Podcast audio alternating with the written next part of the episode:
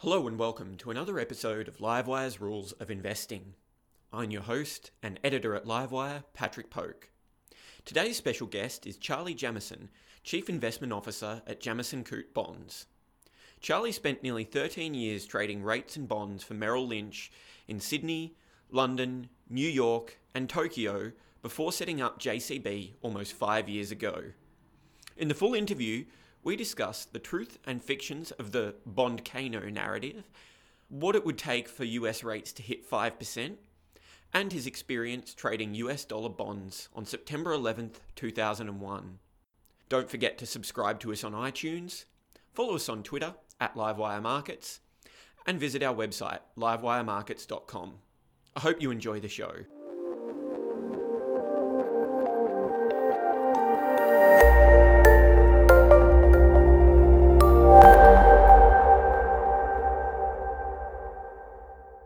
Charlie, welcome to the show.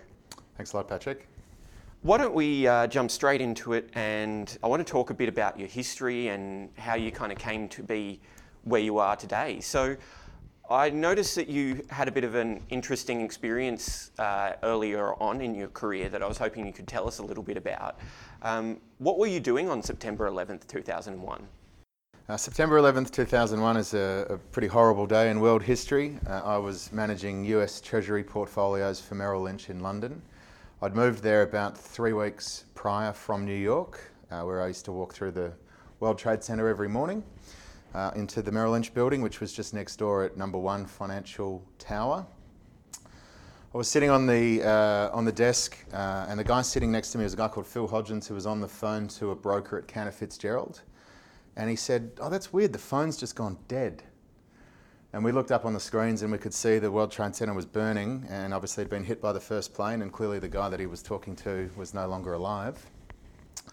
And it was a pretty harrowing day, I guess. Um, you know, not a good day in world history and a pretty horrible thing to, to have to kind of go through early on in my career. I guess thereafter, you know, as I learnt tremendous amount through that period. Um, our offices were uninhabitable in New York, and so we needed to run the U.S. Treasury business from London. Um, and uh, yeah, it was it was horrible actually. Just thinking back on it, actually, it makes me a little bit um, emotional, to be honest. But I guess the, the major takeaway that I would probably leave with investors is just to remind them how quickly um, things can change for the negative. It takes a long time for markets to price in good news and a long time for things to improve. Um, but negative shocks can, can come very quickly and, and happen, you know, really change the world tremendously. And I guess that points back to what we continuously kind of uh, remind investors that you know you've got to have a diversified portfolio to, to be able to kind of ride these shocks and, and these really unknown unknowns that can appear from from basically nowhere.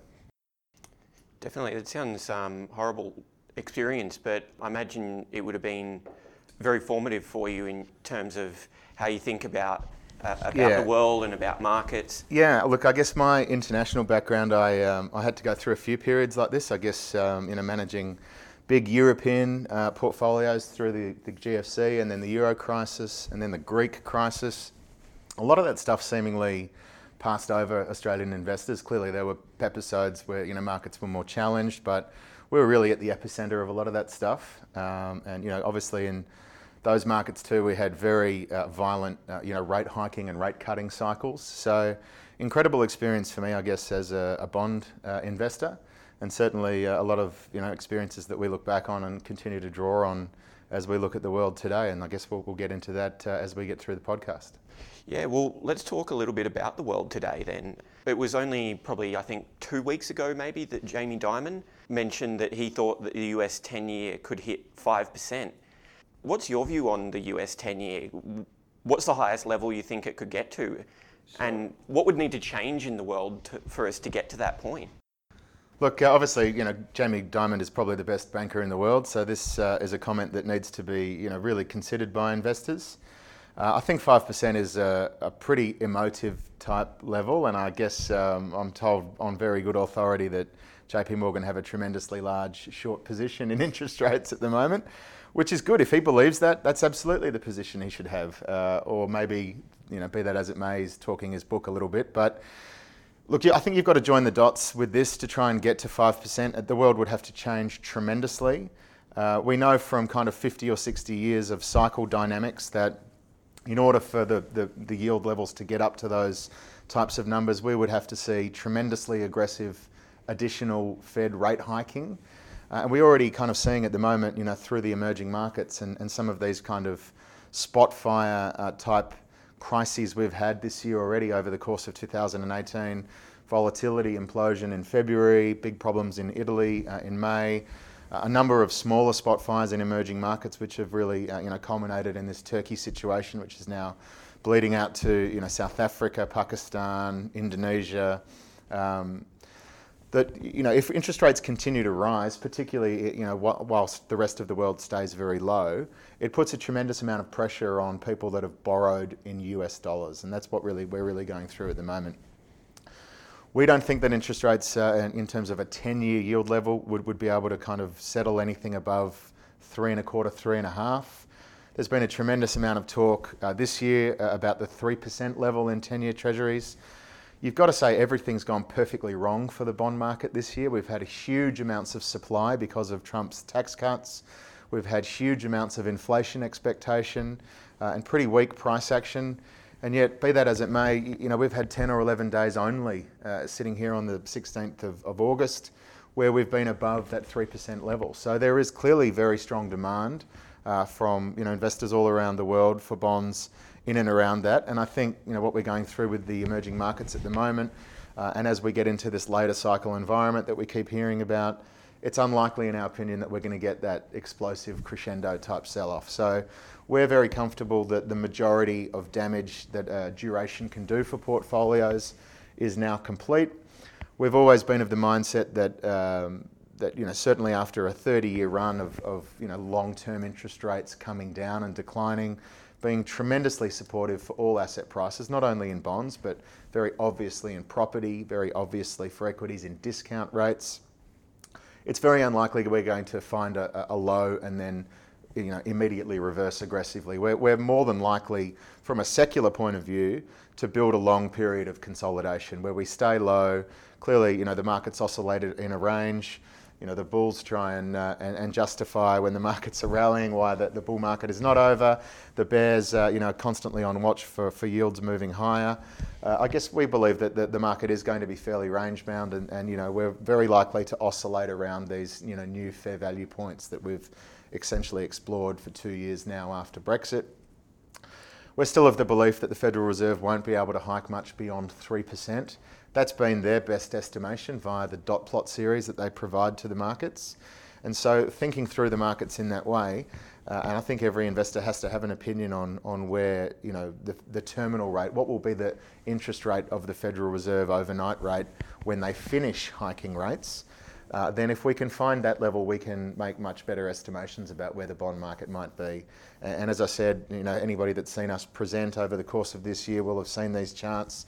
We can show you, you know, 50 or 60 years of cycle history, regardless of the level of interest rates, uh, that 10-year yields will be at or below the terminal Fed funds rate when it's finally achieved. So that is the $64 million question. How far can the Fed go? Before they put the squeeze on credit markets, before they put the squeeze on emerging markets, before we complete the credit cycle and the business cycle. Uh, and, and, you know, where you've got to remember we're hiking interest rates, it's punitive. People that have borrowed a lot of money are asked to pay more, and they're also asked to refinance and roll forward at much higher rates. And so we'll get into that obviously throughout this uh, this show. But um, you know, we think there are limitations as to how far we can go with that. Uh, I often, in you know very simple terms, try to explain this in the, the way that we had the world's biggest ever debt bubble uh, before we went into the financial crisis. And through the period from June 2004 to June 2006, the Federal Reserve hiked interest rates 425 basis points. So 17, 25 basis point rate rises over 24 months exactly. It took about 12 months uh, of additional time for that credit cycle and that credit delinquency to build on those higher funding rates. And then the system blew up entirely, and the, the financial plumbing of the global network was, was completely blocked, and it was clearly a very uh, difficult time. In response to that, uh, essentially the, in the Western world and the developed world, we cut interest rates to zero. You know, thinking uh, you know the US, Japan, Europe actually negative. And in response, because of zero interest rates, it was very attractive to lend or to, to borrow money. So borrowers uh, utilised debt markets very, very aggressively, and we know that you know, a lot of corporates have issued a lot of debt to do equity buybacks and the like. Uh, but essentially, we've doubled the size of the, of the debt load globally. But critically, we've done that, the, the doubling has happened off a zero lower bound interest rate. And so now the Federal Reserve tell us that with twice the load on our backs, they can now hike interest rates 300 basis points from 0 to 3%. Uh, but everything will be fine despite going on 72% of the journey with twice the load. Now, we know that the entire system failed last time around with, with less load, slightly longer journey. But if we think about this as, as a hill climb, I just think that you know, markets are going to have had some, cert, uh, some serious uh, you know, heart palpitations halfway up that hill because it is a tremendous debt load that we now need to, to carry and a, a tremendous debt burden to bear. Uh, and you know, but it is very likely to, to all come with a lag. And I guess that's the frustrating thing about late cycle environments. It's uh, if you de-risk too early, you can look foolish because returns late in the cycle can be very, very robust. But if you hang on too long, you can look very foolish because the asymmetry of the way asset markets work, they can sell off very, very aggressively as we're seeing in emerging markets at the moment with you know vast currency depreciation and, and asset depreciation uh, that we're now experiencing. Up the stairs and down the elevator, as they say. Exactly, exactly. If anybody from the audience is curious, if you jump on Livewire Markets and have a look at the at the wire for this podcast, you should find those charts. You kind of touched on it a little bit there. I'd like to explore this in a little bit more detail, though. There's a perception particularly amongst some equity investors, that rising bond yields will cause a, a bondcano that's going to wipe out the returns for bond investors as yields rise from their all time lows. Uh, so, a bit of a two part question about that. So, first of all, what truth is there in the argument, and is there any bits of that which are right? And secondly, what are those people missing, and what's wrong about that argument? Look, there's absolutely truth to it, uh, but it's cookie cutted in a way that is very convenient for those that like to push this story. So, uh, yes, if you own 30 year bonds and yields rise tremendously, you will have immediate capital losses. I, I, think the interesting thing in your question is that you asked from the investor's point of view. So, it's Im- important that we differentiate investors from speculators because they've clearly got very different time horizons. Interestingly, if you're an investor, the best thing that can happen to you in the long run as a bond investor is that yields rise and continue to rise because it is an income based product. And so, as crazy as that sounds, yes, there will be some capital slippage very early on, but that is more than made up by the higher incomes you receive over future dates. So there's a little bit of a misnomer in this one. But if you are a speculator, sure, if interest rates rise 100 basis points tomorrow, there is capital damage. And if you were on the short side of that trade, you would be able to profit from it. The problem in all of this is that you know fixed income is not a homogenous product, and so in saying that you know the equity market's going to go down, that doesn't mean that every company on the exchange goes down. Some of them go up. You know, some of them are really doing very well despite the bad macro backdrop, and so we need to give due consideration to the fixed income market in a similar way. I guess what's very interesting for us at the moment, particularly in the US, is that for the first time in 10 years, we have this new asset class called cash. Cash is now actually investable again, where it has been at zero for basically a decade. So, yes, if you bought very long dated bonds in isolation and yields rose very quickly, there would be an initial shock, but thereafter, you know, you would be in a good position if you held on. And certainly, you know, if you added, you, you could do very well because incomes would be much higher from, from the yields that you could find. But if you bought short dated instruments, so say you were to buy two year treasuries in the United States at the moment. Now, today they yield around about 2.6%. Let's assume that you buy them today and immediately yields back up 100 basis points, so they go up to 3.6%. Your total return over the first year on that investment would be plus 0.8% right? Because the, the, the, capital damage is not enough to defray the income that you will receive. And if you were to hold that bond to maturity, your return would be around about 1.7%, assuming that the market didn't move thereafter. You know, clearly, we're, look, we're an active manager uh, and we pride ourselves on being an active manager. I guess through our journey to date, uh, in the Australian markets with you know, three full years of, of calendar years of, of history to kind of point to. We've had periods where bonds have been very popular. Clearly, after Brexit and with the Federal Reserve hiking and the, you know, the delivery of Trump to markets, bonds have been selling off for a couple of years now, roughly. And our results have been positive the whole way through. I guess we've had years where we've done better than worse. Uh, and so we're talking about a product that is incredibly high in credit quality and liquidity, which I think is very important. And investors need to think that through, particularly as we're starting to see uh, some of these kind of offerings that have been in the market, the absolute return type offerings. There's one in particular which is just frozen. Clearly, there are some fairly low quality instruments inside of that. And so, you know, we've kind of always remind investors to make sure that the funds they're investing in are fit for purpose and you're not being misled as to the real uh, risks that are inside some of these assets. So is that a is that an Australian product you're referring to, or is it? It's an international product. One? Raised a lot of money here. Uh, it's been quite topical. I won't mention the the fund in particular, but anybody that uh, knows their markets or spends some time navigating this space, it would be fairly identifiable. It's been in the media. Uh, so yeah, I think you know investors just need to consider this. Uh, the bondcano scenario. Look, you've got to also remember that the, the fall in interest rates has been the reason that so many asset classes have done very well. It's been a one off repricing, uh, and it works equally and probably more powerful in reverse because of this up the staircase, down the fire pole nature. So, yes, uh, as much as if we had vast increases in interest rates, it would be tough initially for bond portfolios. The damage would be very slight, realistically, in a portfolio context if you didn't hold an individual security. Uh, whereas the damage that could be you know, wrought on property markets or, or, or things that are a little bit more illiquid uh, in, in, in, you know, in um, recalibrating cap rates and these types of things, you know, you could see vast capital destruction. Uh, and so we've got to think about this in a kind of relative value construct. Yes, it wouldn't be good, and bonds are absolutely supposed to defend and protect. Um, but you know, uh, I think that we all kind of agree with the debt loads that we are facing in the world. It's very difficult for interest rate markets to explode higher like that. And if they do, it would be in response, I, I guess, to uh, some kind of secular inflation rather than cyclical inflation. And in response to that, it's very likely that central banks, if they were to be true to their inflation mandates, would raise interest rates very quickly. And I think we can all agree that that would be pretty challenging for asset markets in general.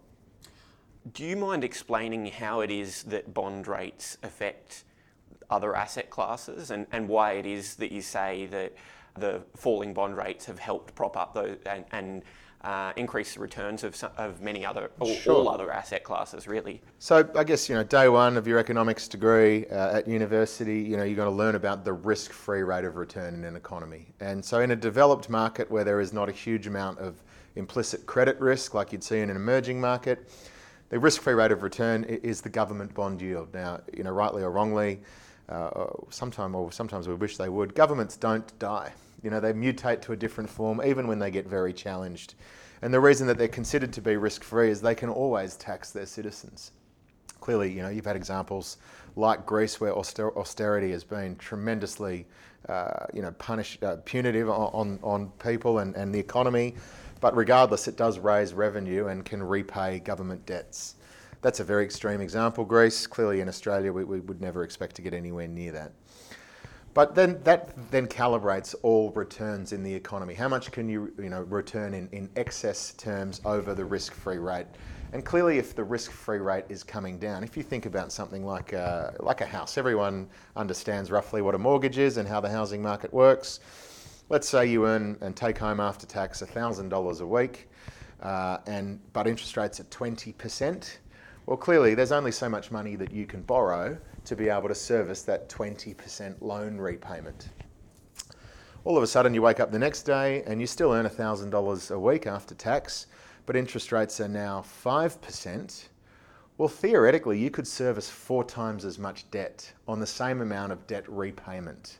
And unsurprisingly, when you go down to the bank and they say, Joe and Jenny average, you could borrow more. Well, it's not, you know, human nature is to say, well, actually, I would like to buy that house down the road, which is a bit nicer than the one that I was looking at. I think I will. I can afford it. You know, my, my income allows for me to service that debt. So why wouldn't I? And you can clearly see very quickly how things like property have, have just been in this tremendous bull run because as interest rate levels have come down and, and essentially mortgage rates have come down in relation to those levels, uh, we've been able to, to gorge on, on, debt. And certainly Australians have really utilised that to its full. We have the second highest household uh, debt to, to income levels in the world, which makes us now, you know, that's all been lovely while we've all been going through the positive part of that. The negative part of it is that those debts do need to be repaid at some stage. At the moment, they are collateralised with the housing asset, so that is the thing that guarantees the debt. But the debt also needs to be serviced, and so you know people that have four percent mortgages. Well, look in Jamie Dimon's example, if interest rates were to jump up, you know, 300 basis points from here, would you be able to afford your mortgage if interest rates tomorrow, mortgage rates go up to 7%? You still only earn $1,000 a week. Where are you going to find all of that additional repayment monies that you, you know, require to service your debts? And so here is where we can kind of probably start to talk about the credit cycle to some degree and the way that the cycle uh, you know, leads and lags and, and the effects that it, um, that it can certainly bring.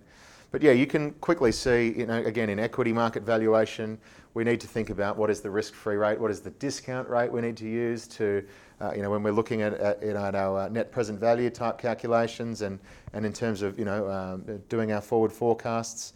And so, you know, all markets, whether they like it or not, interest rates are just the, the virus that affect all asset classes. You simply cannot get away from them. Uh, and they are very important. And so, you know, even for those investors listening to this that are not that interested in fixed income, I really do think it's something that you should be watching because it is uh, something that is very important in the way that the financial system is plumbed together. You're spot on there. The cycle is exactly what I wanted to talk about next.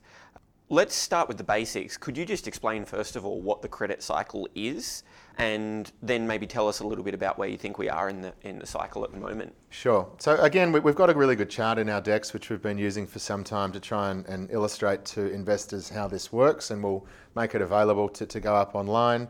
Essentially, it's a debt clock looking at the cycle and, you know, really 40,000 foot view of the world, very slow moving.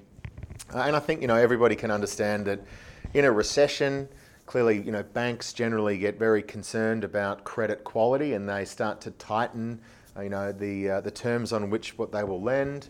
They generally ask for, uh, you know, higher covenants for the loans, so probably lower, you know, loan to valuation ratios. If we think about this again from a, a property market point of view, and they get very selective as who to, they're willing to lend to, and credit conditions clearly tighten in a recession, you know, clearly we're going through a period where we've got very low confidence. You know, we're generally suffering some uh, asset price decay. And so, in response, you know, we generally get the policy settings of the day eased, you know, whether that's interest rate cuts to make loans more affordable and more attractive, uh, and or you know, uh, you know, more uh, fiscal type measures or, or, the like. In the last recession, we also got liquidity measures like quantitative easing and things that we hadn't seen previously. But those policy adjustments, they clearly help, and it takes time to move through into the economy. Uh, but that generally will, will start, once the economies start to heal, that will be the start of the credit cycle. And so as asset valuations calm down uh, and the economic data starts to pick up a little bit because of those policy adjustments, then banks start to loosen the reins a little bit and they're happy to lend again. But generally, early in the cycle, they still require lots of covenants and they're fairly cautious in all of that as the economy continues to, you know, to con- continues to heal, uh, you know, it's a competitive landscape, uh, and a few uh, institutions might loosen the reins a little bit more. And in order to keep up, everybody loosens the reins a little bit. And in terms of the quality of lending, will start to deteriorate, and the margin that's required in order to make those loans decreases because there's more confidence that everybody can, you know, carry this debt burden. And that, that generally means we come into a very uh, you know, long and, uh, and fairly uh, productive part of the cycle for investors where assets generally do very well.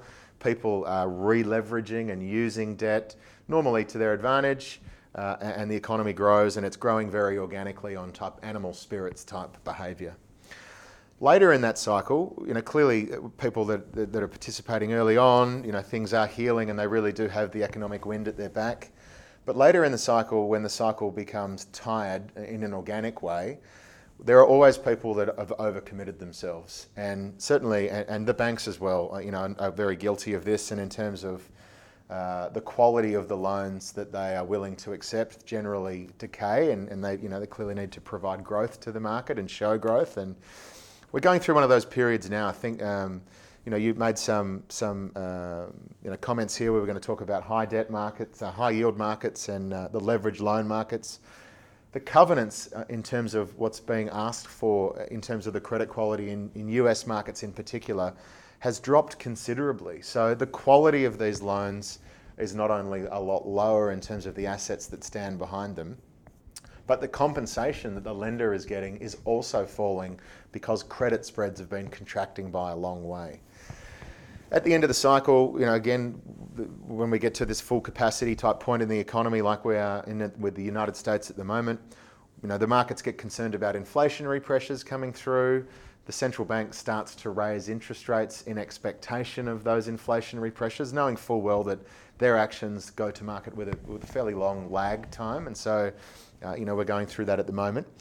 Uh, and that starts to challenge those that are over their skis a little bit, those that are overcommitted, uh, that are, you know, maybe going hand to mouth with cash flows. They don't have liquidity stored up.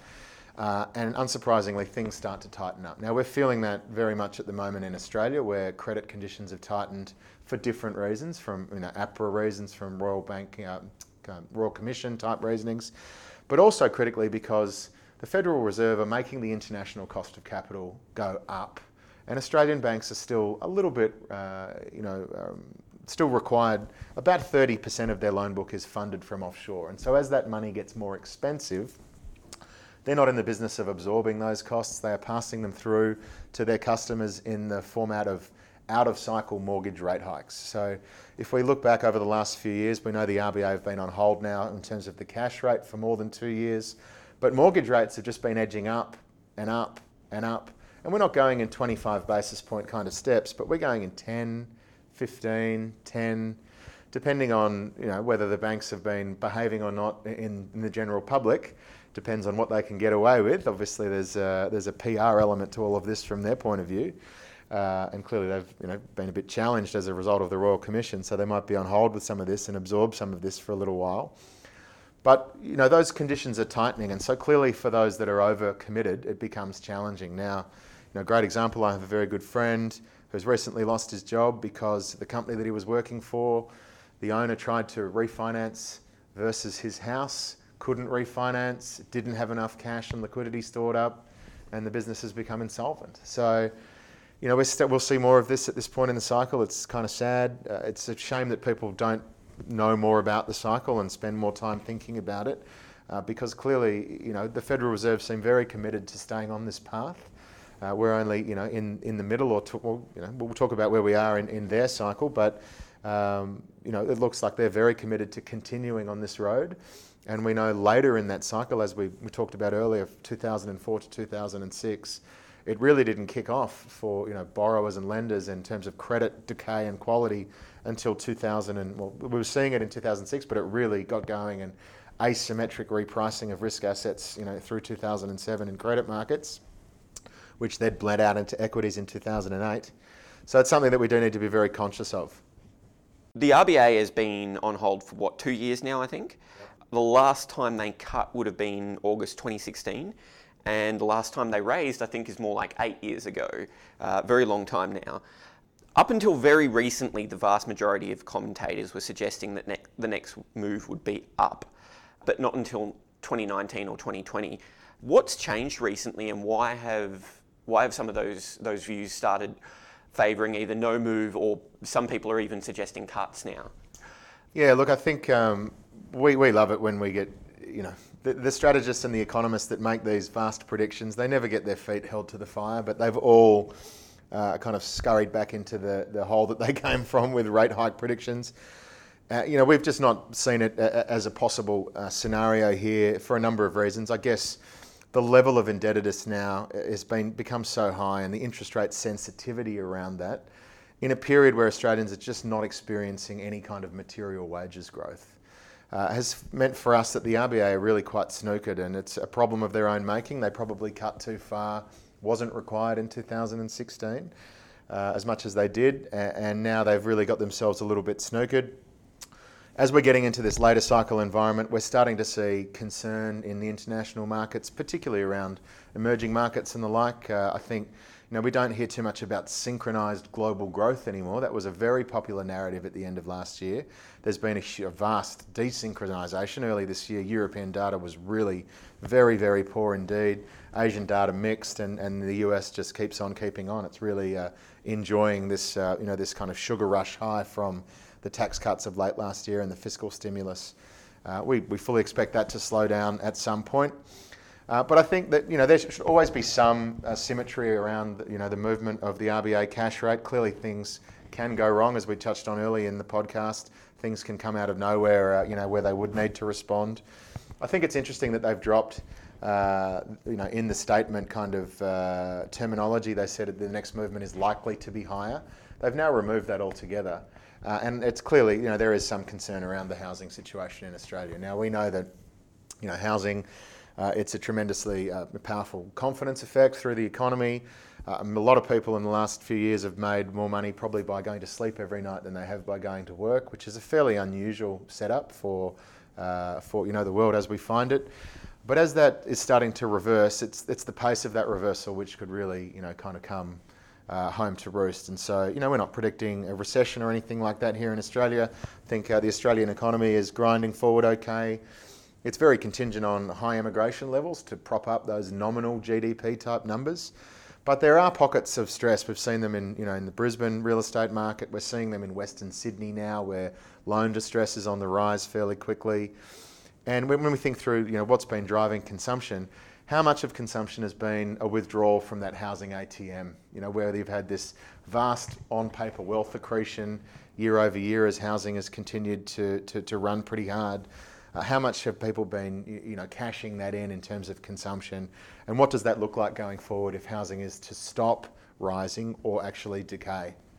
And so we've seen some decay through the winter period. It'll be really interesting, I think, to see how the spring market performs and if buyers step up and, and you know stabilise this complex a little bit.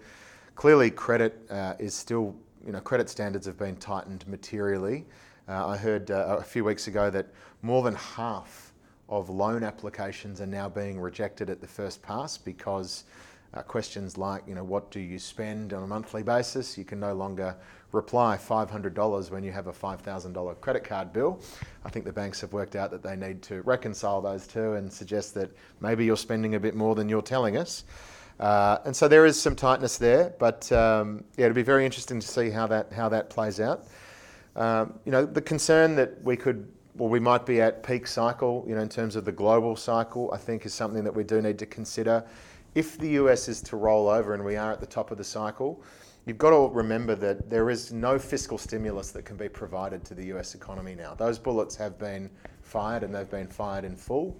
Uh, we've written a lot about, uh, you know, kind of the, the craziness of, of stimulating at this point in the cycle. You know, you use fiscal stimulus to help rebalance the economy under Keynesian economics when we hit uh, rough patches, and that's when you increase government spending to try and smooth the cycle.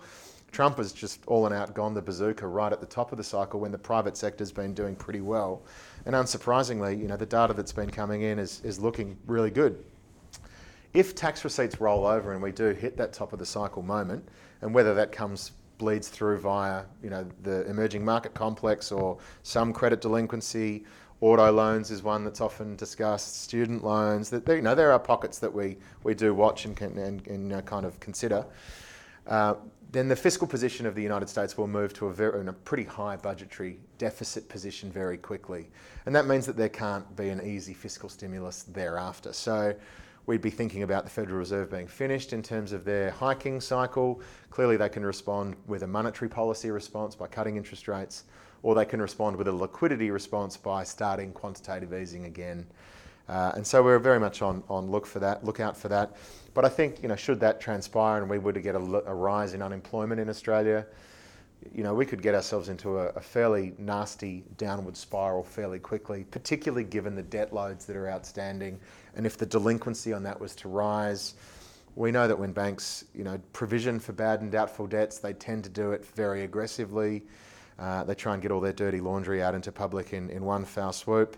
But it's this asymmetry that we, we kind of talk to all the time about the way that things can come unraveled very quickly. that we need to consider. And so I think the markets are realizing that that's not improbable that we could have a, re- a, reasonable global slowdown come 2019. Certainly by 2020, there's now a lot of economists predicting that the US could be in recession by 2020.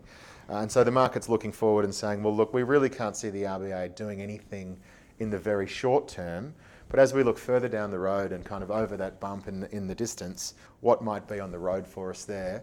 And if you know the Federal Reserve stop hiking interest rates, that probably means the US dollar comes off our dollar would go up, which also tightens the, the, economy here for us. It's not good for exports, tourism, education, all these things that are tremendously, uh, ben- benefit tremendously under a, a, lower dollar kind of scenario.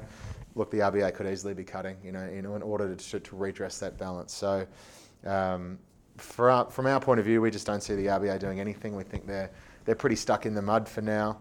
Uh, but certainly there is a, a real symmetry as to what the next move could be.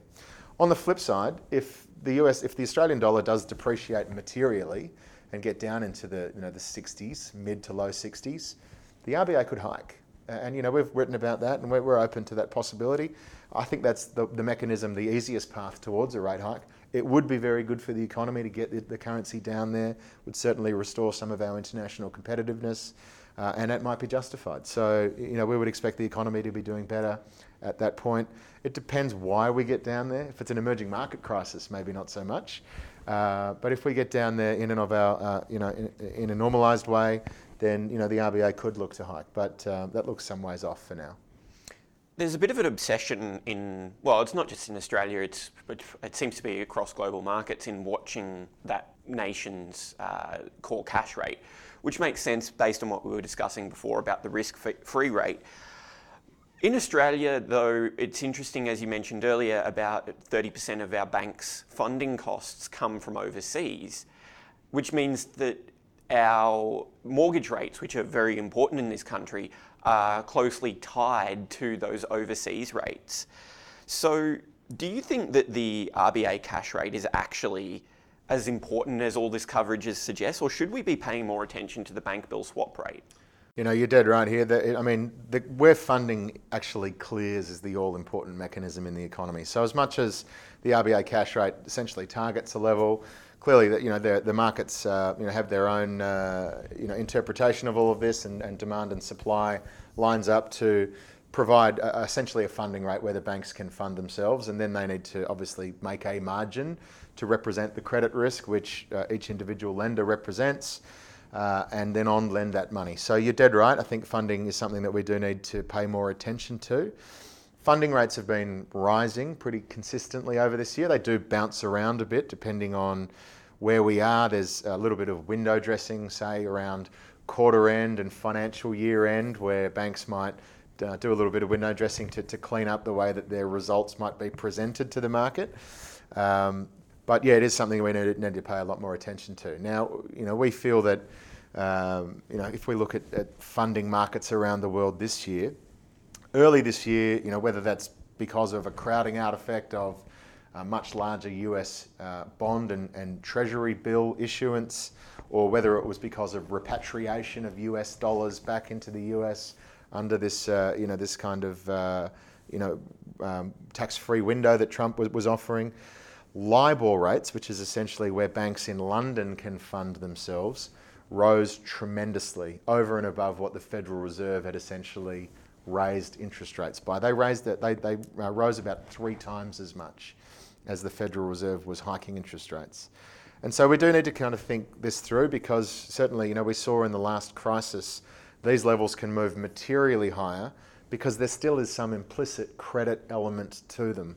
Uh, and so we do need to kind of think through that in, in you know, in, uh, in full, uh, and it's something investors should pay more attention to.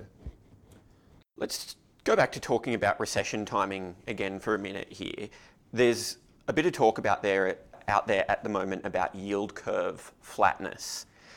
Could you explain first of all what curve flatness means?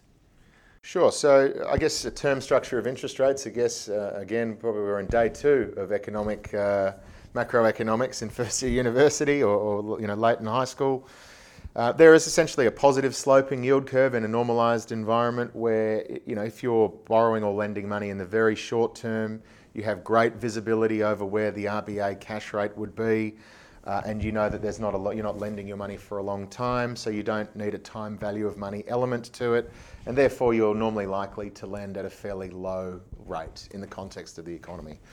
Whereas if you're committing to, uh, to borrowing or lending in a much longer term time frame, you need to be compensated for all of those unknowns over that longer time frame, and theoretically the rate of return should be higher.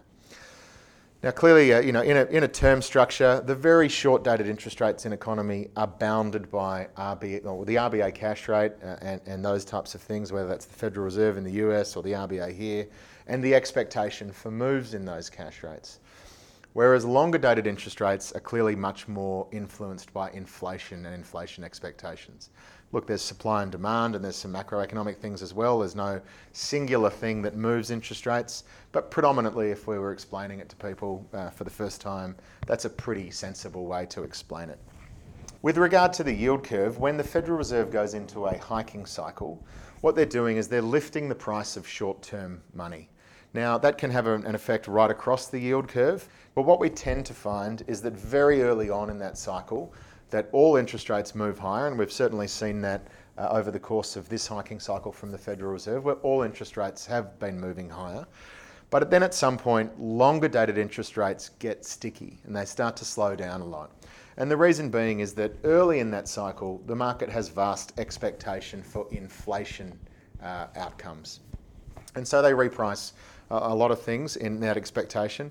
But in raising interest rates, what the Federal Reserve are really doing is they're crushing future inflation expectations because they're lifting the cost of funding in a forward context and that uh, impedes future inflation outcomes. And so the curve starts to flatten. And when we talk about the, the, the curve and the shape of the curve, what we're really talking about here is the uh, interest rate value difference between two points on the curve. So to make it very easy, let's assume that 10 year treasuries in the United States yield 3% and two year treasuries yield 2%. Well, then clearly there's a difference between the 10 year point and the two year point of 100 basis points or 1%.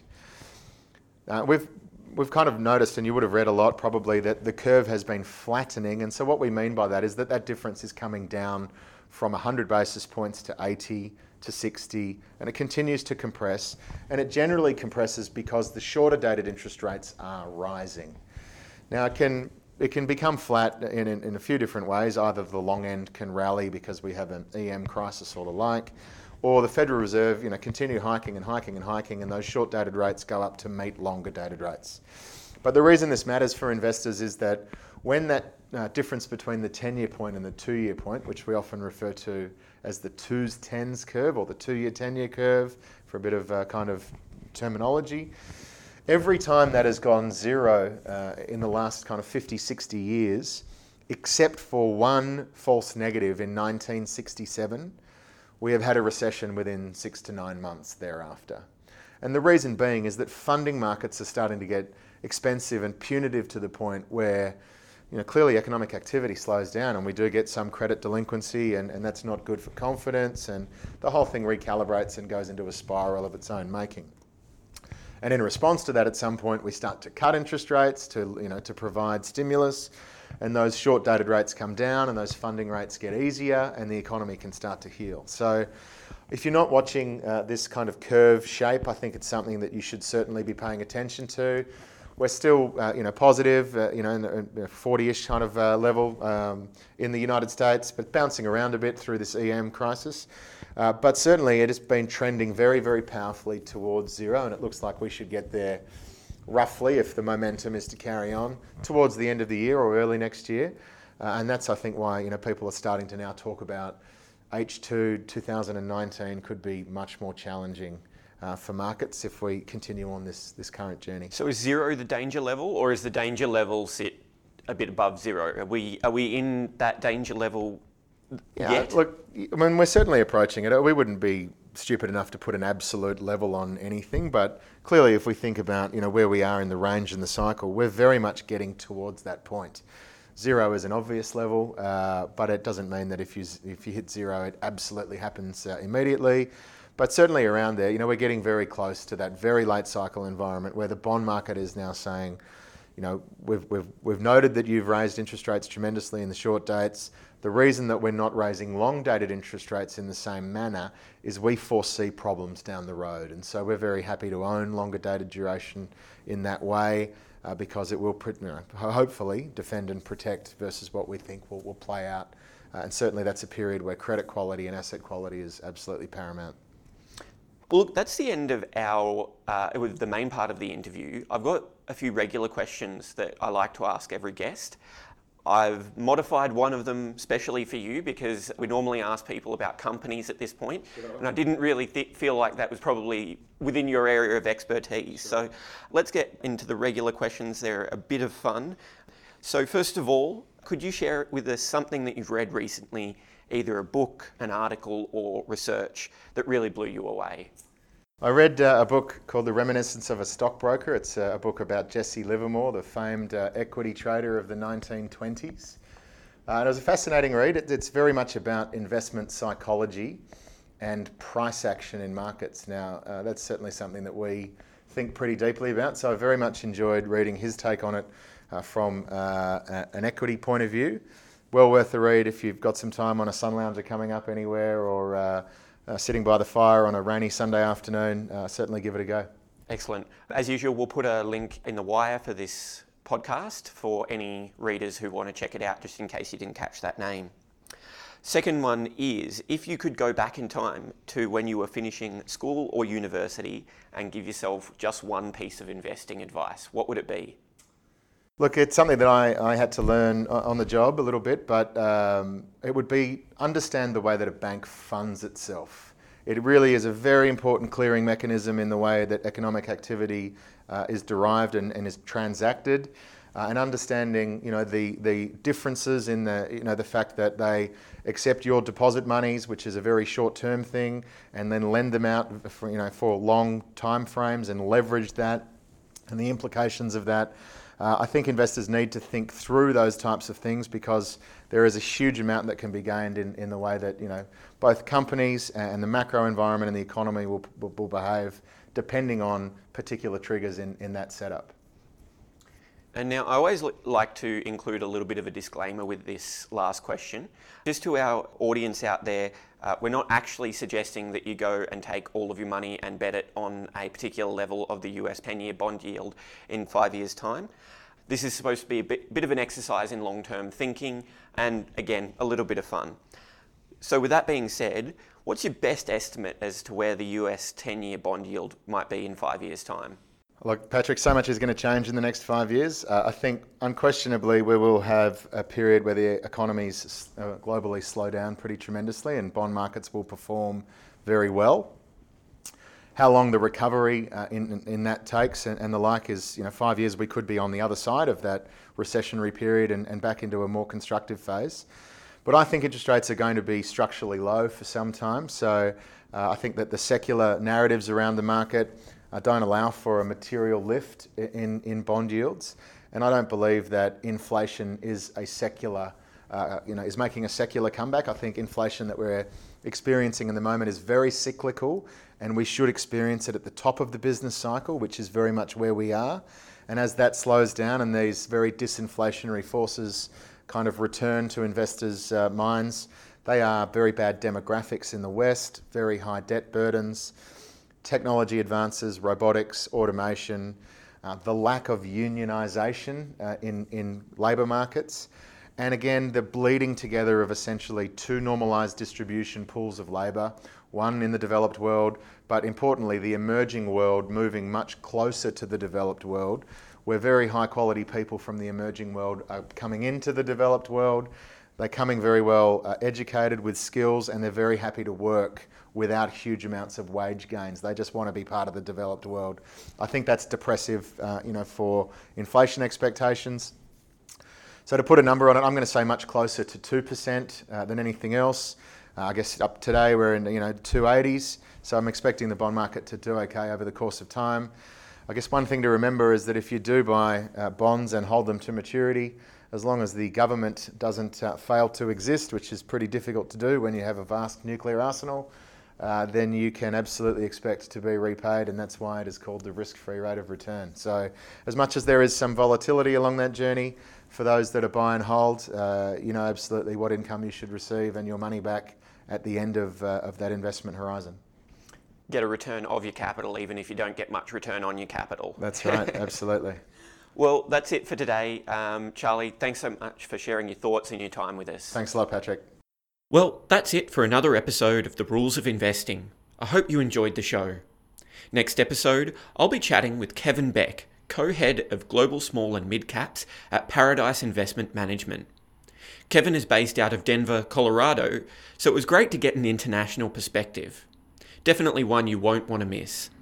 In the meantime, please subscribe to us on iTunes, follow us on Twitter at Livewire Markets, and visit our website, livewiremarkets.com. And as always, thanks for listening.